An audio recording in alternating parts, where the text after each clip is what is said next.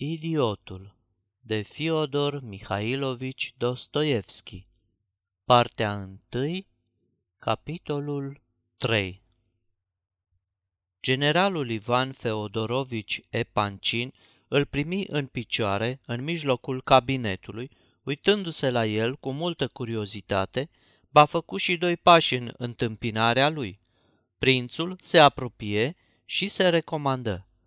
Ei bine, răspunse generalul, cu ce aș putea să-ți fiu de folos? O, nimic presant nu mă aduce. Voiam numai să fac cunoștință cu dumneavoastră. N-aș vrea să vă deranjez, căci nu cunosc nici ziua, nici orele dumneavoastră de primire, dar vin direct de la gară, chiar acum am sosit din Elveția. Generalul schiță un început de surâs, dar se opri ca pentru un moment de reculegere, își îngustă ochii, mai examină odată pe vizitator din cap până în picioare, apoi, cu un gest grăbit, îi arătă un scaun. El însuși se așeză puțin într-o parte și se întoarse spre prinț cu un aer nerăbdător de așteptare. Gania, în picioare, într-un colț al odăii, cerceta hârtiile de pe birou. De obicei, nu prea am răgaz să fac cunoștințe noi, observă generalul, întrucât însă dumneata ai probabil în vedere un scop anumit. Eram sigur, întrerupse prințul, că o să bănuiți numai decât că vizita mea urmărește un anumit scop. Vă asigur însă că, în afară de plăcerea de a vă cunoaște, niciun alt motiv nu mă aduce în casa dumneavoastră.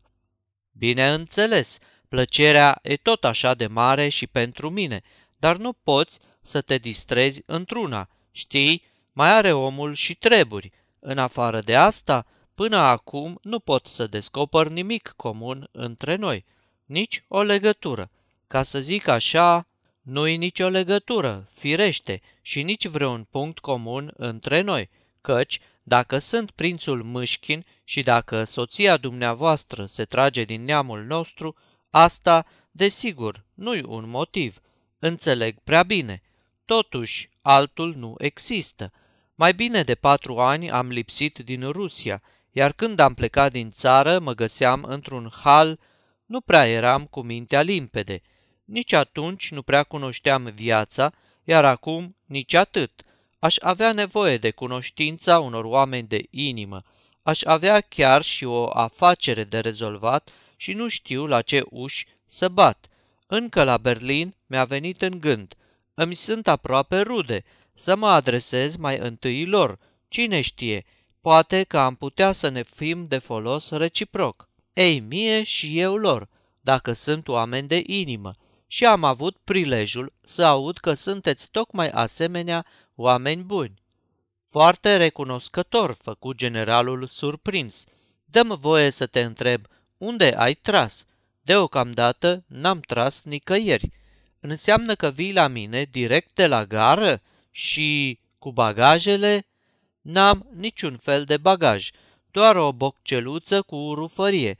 De obicei o port cu mine. Până diseară am timp să-mi caut o cameră la hotel. Va să zic că ai de gând totuși să-ți iei o cameră la hotel? Oh, da, firește! După vorbele dumitale, crezusem că ai venit cu gândul să rămâi la mine. Așa ceva nu s-ar putea întâmpla decât în urma unei invitații din partea dumneavoastră. Mărturisesc însă că n-aș fi primit, nu pentru că aș avea vreun motiv, ci pentru că nu stă în firea mea. Atunci am făcut bine că nu te-am invitat și nici nu te invit. Îngăduiem totodată, prințe, pentru ca să fim pe deplin lămuriți și pentru a înlătura, ca să spun așa, orice echivoc, să trag următoarea concluzie din convorbirea noastră. Întrucât din discuția noastră a reieșit și suntem de acord că între noi nu poate fi vorba de vreo legătură de rubedenie, deși pentru mine ar fi fost, bineînțeles, deosebit de măgulitor să ne știm rude, ar urma, ar urma că nu-mi rămâne altceva de făcut decât să mă ridic și să plec, isprăvi vizitatorul fraza și se ridică râzând cu multă voioșie, chiar în ciuda situației penibile în care a fost pus. Credeți-mă că deși nu am deloc experiența vieții și nu cunosc nici obiceiurile și nici felul de viață al oamenilor de aici, nu știu de ce, exact așa mi-am închipuit că va decurge întrevederea noastră. Probabil că așa e normal să fie. De altfel, nici la scrisoarea pe care v-am trimis-o nu mi-ați răspuns. Atunci, vă las cu bine și scuzați pentru deranj. Aceasta este o înregistrare Cărțiaudio.eu. Toate înregistrările Cărțiaudio.eu sunt din domeniul public. Pentru mai multe informații sau dacă dorești să te oferi voluntar, vizitează www.cărțiaudio.eu. Privirea prințului era în acel moment atât de blândă, iar zâmbetul așa de senin și lipsit de orice urmă de resentiment, încât generalul îl privi deodată mai atent și, în aceeași clipă, îl văzu cu alți ochi. O schimbare bruscă se produse în atitudinea gazdei. Știi, prințe, spuse generalul cu un glas care nu semăna cu cel de adiniauri, oricum, eu nu te cunosc încă și apoi mă gândesc că poate și Elizaveta Prokofievna ar dori să cunoască pe omul care poartă același nume. Mai zăbovește puțin, dacă vrei și dacă timpul îți îngăduie. O, timp am destul și mi aparține, n-am unde și la ce să mă grăbesc. Și prințul, fără multă ceremonie, își puse pe masă pălăria moale cu bor mare. Mărturisesc că, venind încoace, nutrisem speranța că, poate, Elizaveta Prokofievna își va aduce aminte de scrisoarea mea. Adineauri, când așteptam acolo în anticameră, servitorul dumneavoastră m-a bănuit că aș fi dintre aceia care vin să ceară de pomană.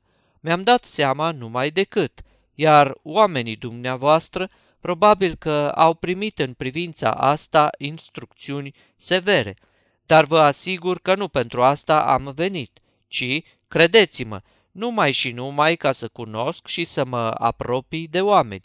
Am impresia însă că v-am deranjat și asta mă neliniștește. Uite ce este, prințe, spuse generalul cu un zâmbet voios. Mă bate gândul că dacă ești cu adevărat așa cum pari, cine știe, poate că ne-ar face plăcere să te cunoaștem mai de aproape. Numai că, vezi dumneata, eu sunt un om prea ocupat. Uite și acum, mai am de văzut și de semnat niște hârtii. Pe urmă, trebuie să mă duc la alteța sa și de acolo la slujbă, încât, deși aș prefera să stau de vorbă cu un om, cum se cade și onorabil, totuși, de altfel sunt așa de convins de buna dumitale educație, încât... Dar ce vârstă ai, prințe? 26 de ani. Ia te uită, te credeam mult mai tânăr. Da, se spune că par mai tânăr, cred că voi ști să mă port astfel, încât să nu vă stingheresc și asta nu-mi va fi deloc greu, dat fiind că nici nu-mi place să plictisesc pe cineva și pe urmă am impresia că suntem atât de diferiți în aparență din cauza unor anumite împrejurări, încât înclin să cred și eu că, într-adevăr, nu-i nimic comun între noi, deși nu sunt deloc convins de asta, căci, la drept vorbind, adesea e numai o părere că nu există puncte comune.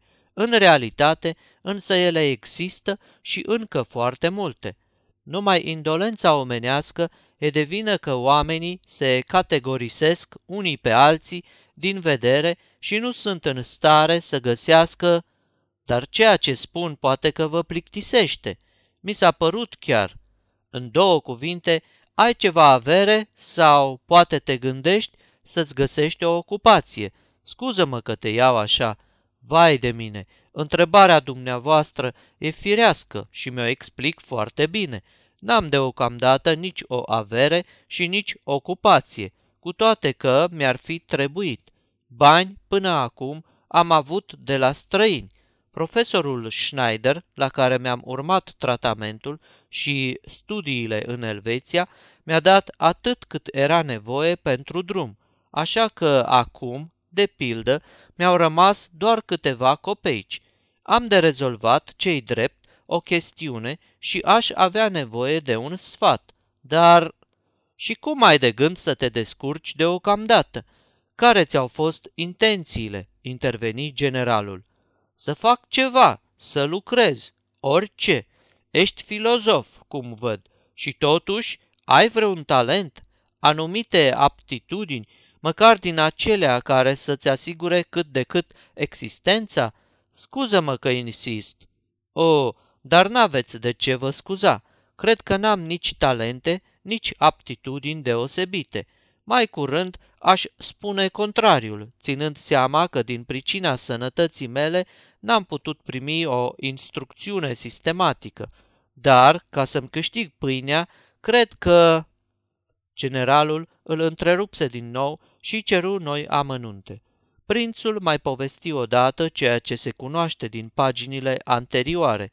A reieșit cu acest prilej că generalul nu numai că auzise de răposatul Pavlișcev, dar îl și cunoscuse personal. Din ce motive anume omul acesta s-a interesat direct de educația lui, nici chiar Mâșchin nu putea să-și explice, probabil în amintirea vechii prietenii care îl legase de tatăl său. Rămas orfan de mic, prințul fusese crescut la țară, căci pentru starea sănătății lui se recomanda șederea la aer curat. Pavlișcev îl încredințase unor cucoane bătrâne, rude de ale lui, moșierese de provincie. Mai întâi îi se dădu copilului o guvernantă, pe urmă un pedagog. Prințul declară de altfel că, măcar că își amintea totul, multe lucruri nu era în stare să le explice mulțumitor, deoarece au rămas pentru el învăluite ca într-o ceață. Accesele bolii de care suferea, fiind din ce în ce mai frecvente, îl făcuseră aproape idiot. Prințul spuse întocmai cuvântul idiot. Mai povesti apoi cum Pavlișcev s-a întâlnit într-o zi la Berlin cu profesorul Schneider, un doctor elvețian care se ocupa în special de aceste boli și care înființase în cantonul Valais un institut psihiatric unde trata idioția și demența prin hidroterapie și gimnastică. Se ocupa de instrucția pensionarilor săi, urmărind dezvoltarea lor intelectuală și astfel Pavlișcev îl trimise cu vreo cinci ani în urmă în Elveția, internându-l în casa de sănătate condusă de acest doctor. Acum doi ani însă, Pavlișcev a murit subit, fără să fie apucat să-și lase ultimele dispoziții.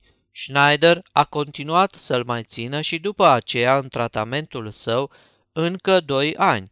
De vindecat n-a reușit să-l vindece de tot, dar i-a fost de mare ajutor, fiindcă acum se simte mult mai bine și că, în sfârșit, la dorința lui stăruitoare și în urma unei întâmplări care l-a hotărât pe profesor să-l lase să plece, el s-a reîntors în patrie. Generalul nu-și ascundea mirarea. Și cum adică? N-ai în Rusia pe nimeni, dar absolut pe nimeni?" întrebă el. Deocamdată pe nimeni, dar nădăjduiesc, am primit de altfel o scrisoare. Cel puțin îl întrerupse iarăși generalul, fără să fie auzit ultimele cuvinte ale prințului despre scrisoare. Ai vreo pregătire? Ai învățat să faci ceva și crezi că boala dumitale nu te-ar împiedica să ocupi, de pildă, o slujbă ușoară undeva în administrație? A, nu, fără îndoială, chiar aș dori mult să am o slujbă, pentru că vreau să văd ce aplicații am. În toți cei patru ani cât am stat în Elveția, am studiat mereu, deși nu prea sistematic și după o metodă proprie a profesorului Schneider. Am citit mai ales foarte multe cărți rusești. Cărți rusești? Atunci înseamnă că știi să scrii curent și fără greșeli? O, da, firește. Foarte bine. Și ai un scris frumos? Scrierea o am excelentă. În această privință aș putea spune că am un adevărat talent de caligraf. Dați-mi să vă scriu ceva de probă, spuse prințul înflăcărându-se. Mă rog, de așa ceva avem chiar nevoie și, mai ales, îmi place graba pe care o arăți, prințe. Ești într-adevăr un om simpatic, zău așa. Aveți niște rechizite de birou extraordinare. Ce de-a creioane și condee, ce hârtie admirabilă și ce cabinet frumos aveți. Uite un peisaj pe care îl cunosc. E o vedere din Elveția. Tabloul a fost făcut probabil după natură. Locul acesta îl cunosc. Sunt convins că l-am văzut. E în cantonul Uri... Tot ce se poate, deși tabloul a fost cumpărat aici. Gania, dă-i prințului o foaie de hârtie. Poftim, hârtie și un condei. Poți să te așezi la măsuța asta. Ce ai acolo?" Se întoarse generalul către secretar, care scosese între timp din servietă o fotografie de format mare pe care i-o arătă. Ah, Nastasia Filipovna, ți-a dăruit-o ție? Dumnea ei personal? Îl descosea el pe Gania, înviorându-se și plin de curiozitate. Mi-a dat-o adineauri când m-am dus să-i prezint felicitările. Eu cerusem mai de mult. Nu știu dacă nu-i cumva o aluzie din partea ei că într-o zi ca asta m-am prezentat cu mâinile goale, adăugă Gania cu un zâmbet acru. Da, de unde? Cum de a putut să-ți treacă prin cap așa ceva? Nu-i deloc în firea ei și nu-i o femeie interesată, replică foarte categoric generalul. Și, între noi fie vorba, ce dar ai fi putut să-i faci? Pentru asta se cer mii de ruble, nu glumă, afară de cazul că i-ai fi dat și tu o fotografie de-a ta. Apropo, nu ți-a cerut-o încă? Nu, nu mi-a cerut și poate că nici nu o să mi-o ceară vreodată. Cred că n-ați uitat, Ivan Feodorovici, de reuniunea de astă seară. Ați fost invitat în mod special. N-am uitat, n-am uitat, firește, și am să vin negreșit, că doar e ziua ei de naștere. Cum aș putea să lipsesc? 25 de ani. Hmm, știi ceva? Gania, am să-ți dezvălui un secret. Pregătește-te. Ne-a făgăduit lui Afanasi Ivanovici și mie că în seara asta, cu prilejul sărbătoririi, își rostește cuvântul hotărător, a fi sau a nu fi, așa că bagă de seamă. O tulburare bruscă îl făcu pe Ganea să pălească. A spus dânsa așa?" întrebă el cu un tremur în glas. Și-a dat cuvântul zilele trecute. A trebuit să cedeze, în cele din urmă, la insistențele noastre, dar ne-a rugat să nu-ți spunem nimic deocamdată. Generalul îl urmărea cu atenție pe Gania. Aerul stingerit al acestuia părea că îl indispune. Amintiți-vă, Ivan Feodorovici, spuse emoționat și întrucâtva ezitând Gania, că dânsa mi-a lăsat toată libertatea să decid cum vreau până în clipa când va lua ea o hotărâre. Ba și atunci chiar ultimul cuvânt îl am eu. Care va să zică tu, se neliniști deodată generalul. N-am spus nimic. Gândește-te în ce situație ne pui. N-am zis că renunț, poate că nu m-am exprimat bine. Cred și eu, aș vrea să te văd renunțând, spuse cu ciudă generalul, fără să-și ascundă supărarea. Aici, dragul meu, nu se mai pune chestiunea că ai putea să renunți, ci e vorba cât de nerăbdător ești să primești răspunsul ei, cu câtă plăcere și bucurie aștepți acest răspuns. Cei de acasă ce spun? Ce să spună? Acasă totul va decurge cum vreau eu. Numai tata, ca de obicei, se ține de năzbâtii. A întrecut orice măsură încât refuz să mai stau de vorbă cu el, dar îl țin din scurt și, de n-ar fi mama, zău că l-aș da pe ușă afară. Bineînțeles, mama plânge într-una și sora mea e furioasă. Eu însă le-am declarat categoric că numai eu am dreptul să hotărăsc de propria mea soartă și vreau ca toată lumea din casă să se supună voinței mele. Surorii mele, cel puțin, i-am spus toate acestea răspicat, de față cu mama. Eu, unul, drept să-ți spun, nu mai înțeleg nimic, observă gânditor generalul, ridicând din umeri și desfăcându-și brațele în semn de mirare. Chiar zilele trecute, ții minte, când Nina Alexandrovna a venit la mine să se plângă. Ce se mai văita, ce se mai căina, dar de ce atâta necaz, o întreb eu, ca să aflu că pentru mama și sora ta căsătoria aceasta ar fi o dezonoare. Ce dezonoare, mă rog, aș vrea să vă întreb. Cine ar putea să-i reproșeze ceva Nastasiei Filipovna sau să afirme ceva rău despre purtarea ei, numai pentru că a trăit cu Toțchi? Dar e absurd, mai ales dacă ținem seama de anumite împrejurări. Nu e așa că n-ați admit-o în societatea fiicelor dumneavoastră? Zice, ca să vezi la ce se gândește, dar nu înțeleg cum de nu ține seama Nina Alexandrovna de... De situația ei îl ajută Gania pe general să-și isprăvească gândul. Își cunoaște ea foarte bine locul, nu fiți supărat pe dânsa. De altfel, chiar atunci am făcut un scandal teribil ca să învețe minte și să nu se mai amestece în treburile altora. Și totuși, dacă mai avem liniște acasă, poate e numai fiindcă ultimul cuvânt n-a fost rostit încă, dar puțin mai trebuie ca să se dezlănțuie furtuna. Dacă în seara asta lucrurile se lămuresc definitiv, e limpede că atunci totul va răbufni pe față. Prințul, auzit toată conversația asta, a plecat la măsuța din colț asupra probei sale de caligrafie. Isprăvind, se apropie de masă ca să predea hârtia generalului. Așadar, asta e Nastasia Filipovna?" îngână el, cercetând cu multă luare aminte și curiozitate portretul. Frumoasă făptură, mai adăugă Mâșchin cu înflăcărare.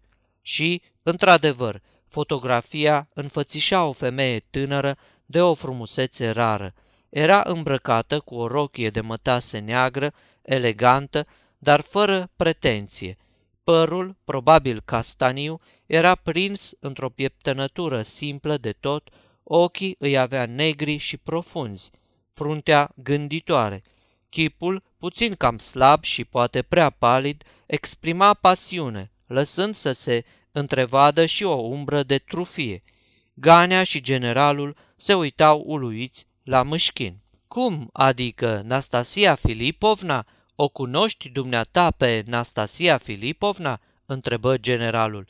Da, sunt numai de 24 de ore în Rusia și am avut prilejul să aud vorbindu-se de această femeie minunată, răspunse prințul, și povesti despre întâlnirea cu Rogojin și tot ce aflase de la acesta.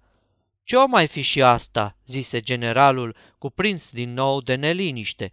Ascultase cu multă atenție istorisirea prințului și acum îl fixă pe Gania cu o privire iscoditoare. Vreo mitocănie, desigur, murmură Ganea puțin tulburat. La ce te poți aștepta de la un negustoraș zurbagiu pus pe chefuri și dezmăți? Am mai auzit eu ceva despre o ispravă de-a lui.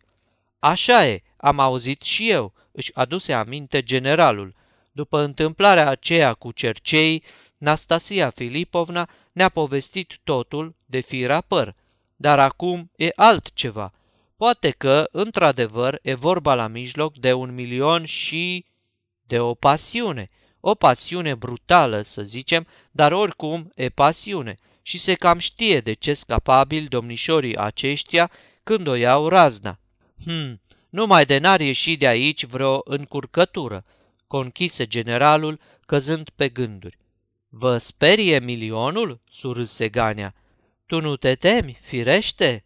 Ce impresie ți-a făcut, prințe?" întrebă deodată Ganea pe mâșchin. Are aerul unui om serios sau e o pușlama ordinară? Aș vrea să știu părerea dumitale personală." În sufletul lui Ganea se petrecea probabil ceva neobișnuit, făcându-l să pună această întrebare. Părea că un gând nou îi încolți în minte și îi sclipi nerăbdător în ochi. Cât despre general, a cărui neliniște era vădită, se uită chiorâș la prinț, ca și cum nu s-ar fi așteptat la cine știe ce mare lucru de pe urma răspunsului său. Nu știu cum să vă spun, reflectă prințul, numai că mie personal mi-a făcut impresia unui om cuprins de o mare pasiune, ba aș zice chiar de o pasiune bolnăvicioasă. De altfel, el însuși are încă aerul unui om suferind.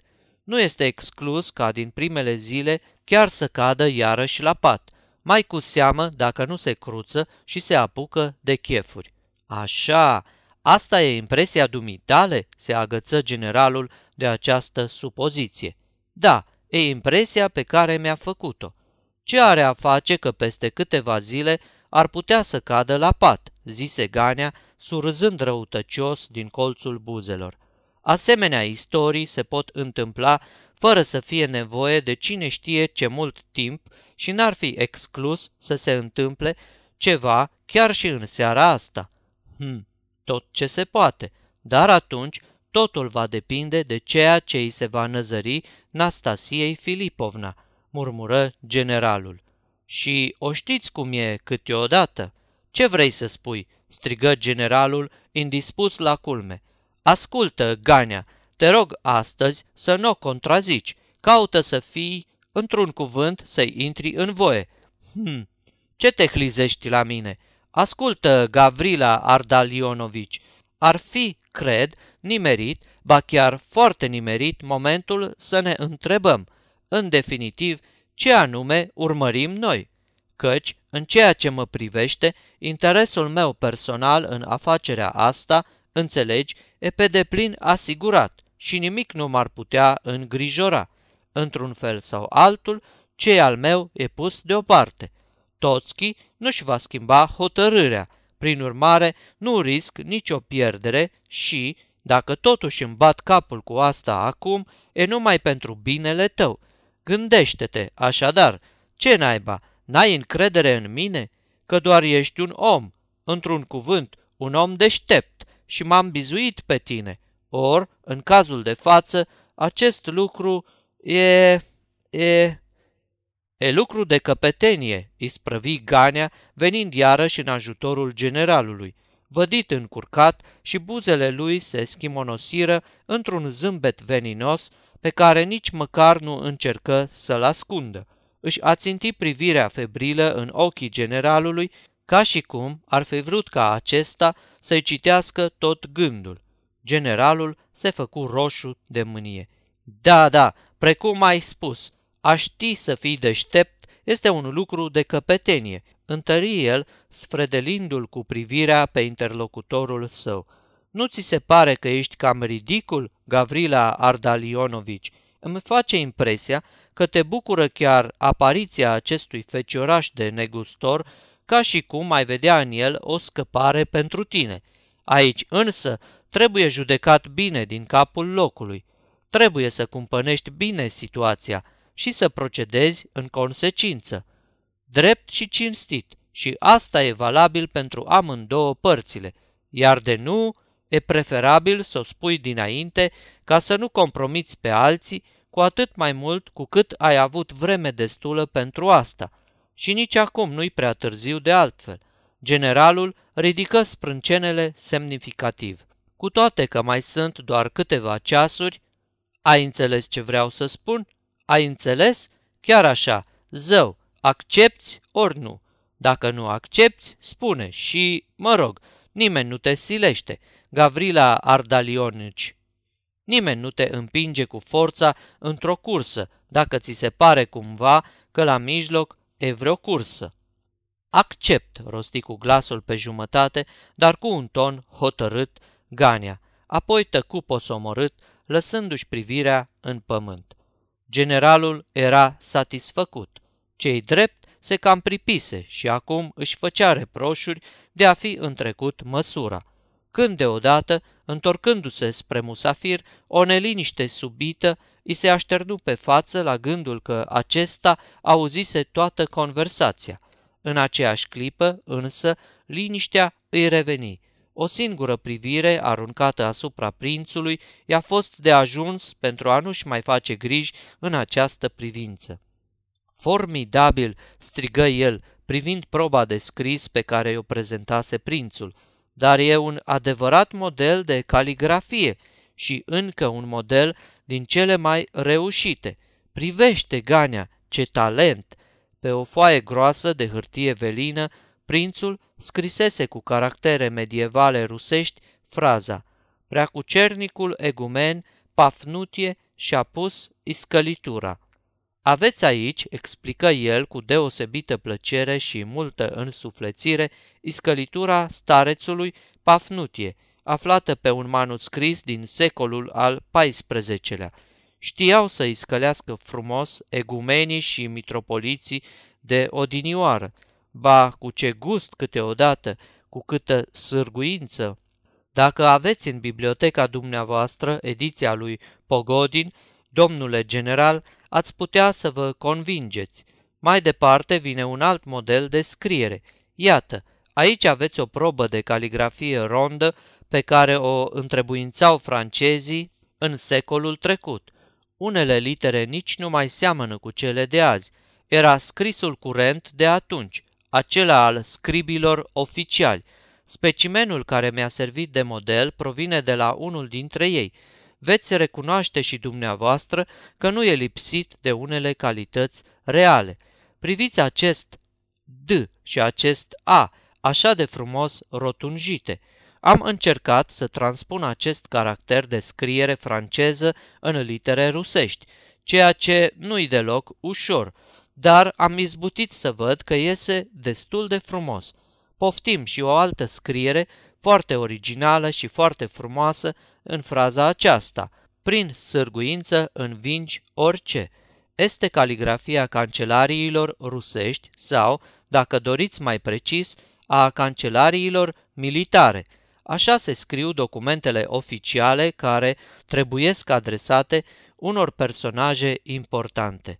Literele sunt toate ronde, trăsătura e neagră, dar sunt făcute cu mult gust. Un caligraf n-ar admite asemenea ornamente sau, mai bine zis, asemenea intenții de ornamentație. Vedeți, aceste codițe mici neisprăvite, dar dacă le priviți în ansamblu, aici se reflectă un caracter, se întrevede chiar sufletul unui scrip cazon el ar fi vrut parcă să dea frâu liber fanteziei, să asculte de inspirația talentului său, dar gulerul vestonului de militar e strâns încheiat în cârlige. Spiritul de disciplină a răzbit până și în scris. Ce să zic, e un lucru admirabil. Modelul acesta mi-a căzut în mână cu totul din întâmplare și unde credeți? În Elveția. Recent de tot și m-a impresionat mult. Asta e o scriere englezească obișnuită, simplă și sobră. Eleganța nici că ar putea merge mai departe. Aici totul e superb, încântător, un adevărat șirac de perle, e perfecțiunea însăși. Dar iată și o variantă franțuzească a acestui scris. Am împrumutat-o de la un comis voiajor francez. De fapt, e aceeași scriere engleză, cu aceleași caractere, cu deosebire că linia neagră e un pic mai densă, mai îngroșată, ceea ce face ca proporțiile de lumină să nu fie respectate. Remarcați de asemenea că și ovalul suferă o ușoară modificare, e puțin mai rotunjit.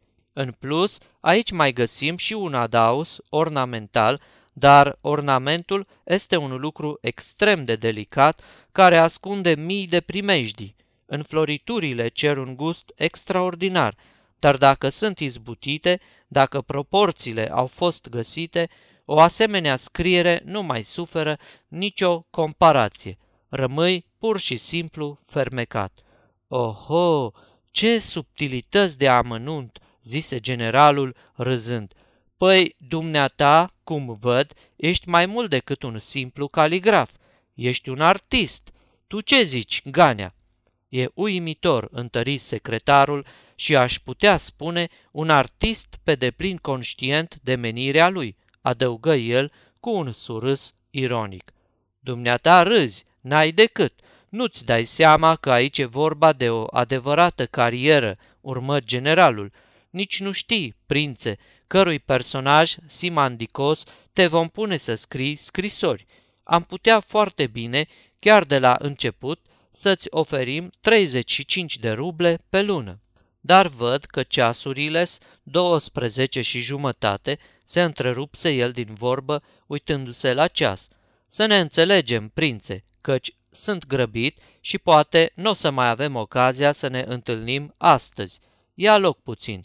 Ți-am explicat că nu e chip să te primesc prea des. În schimb, doresc sincer să-ți viu cât de cât în ajutor ca să poți face față, adică nevoilor celor mai urgente, pe urmă te descurci singur cum știi. Am să-ți caut un loc într-o cancelarie. N-ai să ai cine știe ce mult de lucru, dar trebuie să fii conștiincios și punctual. Acum, în ce privește găzduirea dumitale, Gavrila Ardalionovici, Ivolgin, tânărul meu prieten aci prezent, cu care te rog să faci cunoștință, locuiește în familie. Mama și sora lui au două-trei odăi mobilate pe care le dau cu chirie, inclusiv serviciul, la persoane de bună condiție.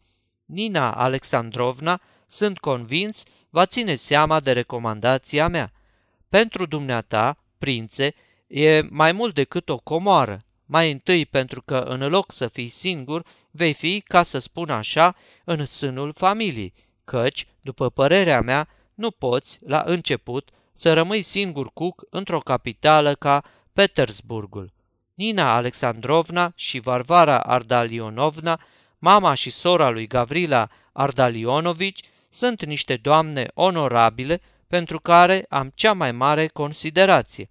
Nina Alexandrovna este soția unui vechi camarad al meu, generalul Ardalion Alexandrovici, actualmente pensionar. E adevărat că în urma unor împrejurări cu totul speciale am încetat să-l mai văd, ceea ce însă nu mă împiedică să-i păstrez într-un anumit fel toată stima. Toate astea ți le spun, prințe, ca să te fac să înțelegi că va fi din parte o recomandație, ca să zic așa, personală, care mă angajează și că, prin urmare, răspund oarecum pentru dumneata. Costul pensiunii e din cele mai moderate și sper că leafa dumitale îți va permite în curând să faci față acestei cheltuieli. E drept că omul mai are nevoie și de ceva bani de buzunar. Cred însă că n-ai să te superi, dragă prințe, dacă îți atrag atenția că ar fi mai cuminte să eviți banii de buzunar și, în general, nici să nu porți bani în buzunar. Ți-o spun după părerea pe care mi-am făcut-o despre firea dumitale. Dat fiind însă că în momentul de față punga dumitale e absolut goală, permitem să-ți ofer această hârtie de 25 de ruble.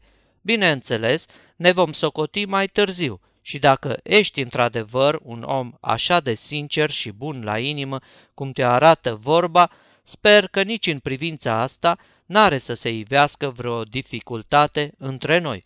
Și dacă îți acord atâta atenție, e numai pentru că am anumite proiecte în privința dumitale. Într-o zi le vei cunoaște – Vezi ce sincer sunt? Sper, Ganea, că nu vei avea nimic de obiectat ca prințul să locuiască la voi. O, din potrivă, mama va fi chiar încântată, răspunse cât se poate de politicos și prevenitor Ganea. Mi se pare că până acum nu aveți ocupată decât o singură cameră. Cum îl cheamă pe locatar? Ferd, Fer, Ferdășcenco. Exact, dar să știi că nu-mi place deloc acest Ferdâșcenco al vostru, un fel de măscărici ordinar și nu înțeleg de ce Nastasia Filipovna îl încurajează atât. Să fie oare cu adevărat rudă cu ea? Aș, e o glumă și atât. Ce rubedenie, nici în clin, nici în mânecă. Ei, atunci, dă-l dracului. Ei bine, prințe, ești mulțumit sau nu? Vă mulțumesc, excelență, ați dat dovadă de multă mărinimie față de mine, cu atât mai mult că nici măcar nu v-am cerut sprijinul și nu o spun din mândrie. Adevărul e că realmente nu știam unde să-mi pun capul. Cei drept, adineauri, Rogojin m-a invitat să mă duc la el. Rogojin? Ei bine, cred că nu face. Ți-aș da un sfat părintesc sau, dacă ție mai pe plac, un sfat prietenesc. Să-l scoți din cap pe domnul Rogojin ăsta și, în general, te-aș sfătui să-ți limitezi relațiile la familia în care ai să stai. Pentru că sunteți așa de bun cu mine, începu prințul, aș avea de rezolvat o chestiune. Am primit o comunicare... Te rog să mă scuzi, întrerupse generalul, dar nu mai dispun de niciun minut măcar. Mă duc să te anunț Lizavetei Prokofievna, dacă dorința ei va fi să te primească chiar acum. Am eu grijă să te prezint în modul cel mai favorabil. Te sfătuiesc să profiți de ocazie și să-i intri în voie, căci Lizaveta Prokofievna poate să-ți fie de mare folos. Purtați doar același nume. De nu vrea acum să nu fie cu supărare, vei veni altădată. Iar tu, Ganea, uită-te puțin în socotelile astea. Am încercat adineauri să le punem la punct cu Fedoseev. Ar fi bine să nu uităm să le includem și generalul ieși fără ca prințul să mai fie apucat să-i vorbească de chestiunea care îl preocupa, deși încercase de vreo patru ori să deschidă vorba. Ganea aprinse o țigară, oferindu-i una și prințului. Acesta primi și, nevoind să-l deranjeze pe secretar, începu să examineze încăperea. Privirea lui Ganea lunecă, fără să zăbovească, asupra hârtiei înțesate cu cifre pe care generalul i-o deduse să o studieze. Era distrat, zâmbetul, privirea, îngânarea lui Ganea deveniră și mai apăsătoare pentru prinț după ce rămaseră singuri. Deodată, Ganea se apropie de prinț, care în momentul acela se oprise lângă măsuță și examina din nou portretul Nastasiei Filipovna. Așadar, îți place o astfel de femeie, prințe?" Întrebă el pe neașteptate, scrutându-l cu privirea. Un gând tainic păru să încolțească în mintea lui. Ce chip extraordinar, răspunse prințul, și sunt convins că nici soarta ei nu este din cele mai banale. E plină de voioșie și totuși se vede că a suferit mult. Nu-i așa? O trădează ochii și, uite, pomeții aceștia, delicat conturați, aceste două punctulețe sub ochi, la curmătura obrajilor. E plină de mândrie, ba și de orgoliu, poate, dar n-aș ști să spun dacă e bună sau rea la suflet. Ah, ce mult aș vrea să fie bună, atunci totul ar fi salvat. Dumneata, te-ai căsătorit cu o femeie ca asta?" reluă Ganea cu privirea ei febrilă, mereu ațintită în ochii prințului. Eu nu pot să mă căsătoresc cu nicio femeie. Sunt un om bolnav, răspunse prințul. Dar Rogojin s-ar însura cu ea? Ce crezi? Cum să-ți spun? De însurat, cred că s-ar însura și mâine, numai că n-ar trece o săptămână și s-ar putea întâmpla să o și înjunghie. Cuvintele acestea avură asupra lui Ganea un efect cu totul neașteptat – fu cuprins deodată de un tremur atât de violent, încât prințul abia se stăpâni să nu scoată un țipăt. Ce ai?" băigui el, apucându-l de braț. Alteță, excelența sa, generalul, vă roagă să poftiți la excelența sa, Elizaveta Prokofievna, anunță la cheul. A părut în clipa aceea în ușă. Prințul îl urmă pe la cheu. Sfârșitul capitolului 3